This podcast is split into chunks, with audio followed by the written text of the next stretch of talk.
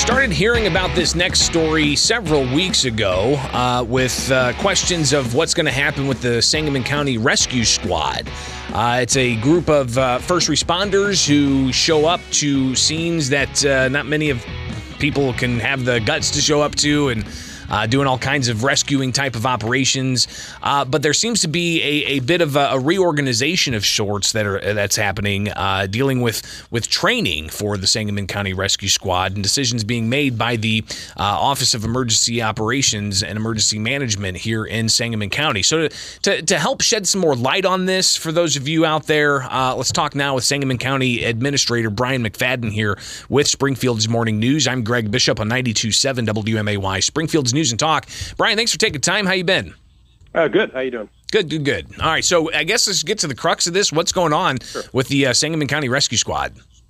Well, as you mentioned, uh, for some time now, there's been an effort to uh, revisit and update the uh, standard operating procedures, the SOPs of the rescue squad. Uh, they haven't been updated in some time, and uh, through that effort, and, and really that effort is trying to address really re- revolves around the structure of the rescue squad, the training, and, and the record keeping of the rescue squad. And, and through that effort, it was determined uh, that uh, it was discovered that uh, the rescue squad was not adhering to its own bylaws, its own standard operating procedures, which require an EMT certification to be a member of the rescue squad. So we're kind of in a transitional period where we're moving from the old SOPs to a new proposed SOPs, but both of those, the old and the new proposed, uh, would require a medical certification, which many of the rescue squad members do not have at the moment.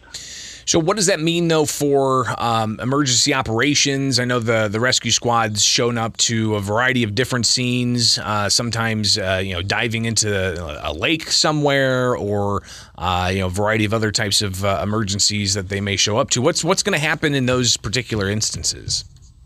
So yeah, as you mentioned, yeah, the rescue squad really the, the their main focus is uh, through a dive team, a K9 team. They also provide support services at uh, a fire scene. They're not firefighters, but they do provide uh, uh, support services there on scene. So they are in a stand down position right now. It's the decision of the, the county board office to do that because uh, discussions with both county attorneys and our insurance providers, and there are very strong liability concerns that if their own rules say they have to have this medical certification and they don't, uh, there's a high risk of liability. So what we've done is put them into uh, stand down, uh, and we are uh, arranging for that training to occur.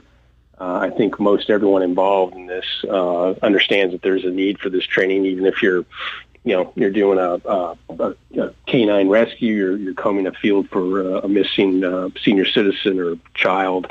Uh, there's always the potential for a medical emergency involved with, with these things that the, the rescue squad does. So, so, um, so we're trying to get that training in place and get everybody up to speed with their certification. Talking want to see that happen as soon as possible. Yeah, talking with Brian McFadden, Sangamon County Administrator, about the Sangamon County Rescue Squad, part of the Office of Emergency Management in Sangamon County. Um, how's this going to be paid for? Because from my understanding, these uh, the, these are volunteers. Is that right? Yeah, it is. It's a volunteer squad. You're right. Uh, the training will be paid for by the county. Um, traditionally, the rescue squad is paid for that. They have fundraisers. They have a chili uh, supper and things like that. Um, but one of the things we really need to address is tightening up the training, both the actual training itself and then the record keeping that comes along with that to make sure we know the situation of, of everyone on the rescue squad. I mean, we, we want a rescue squad. These, these men and women uh, provide a very valuable service uh, to the community uh, with what they do. So we want to see them back in action, uh, but we don't want just you know just a rescue squad in, in name only. We want a, a high quality, highly trained, qualified rescue squad, and we and we need to have the data to back that up. Brian McFadden, uh, lastly here, and just kind of to reiterate an earlier question, uh, what should uh, people, you know, uh, should they have any concerns about uh, getting rescued in, in, in, case of an emergency if this uh, rescue squad is on stand down orders? Well, you know, ironically, the rescue squad does not have a mandate to do what it does. It's provided the service for quite some time now, probably 50 or 60 years or even longer than that.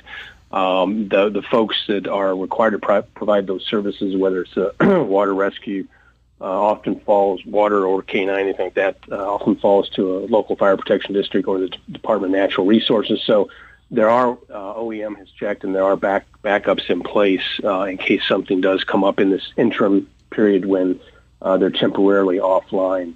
So that is important. It wasn't an easy decision. I mean, it's just it's a tough decision because again, these these these men and women provide a very valuable service and are uh, respected for what they do, but um, they were not certified to provide the medical assistance, and that is part of the requirement to be on the rescue squad and to, to perform the services that they do.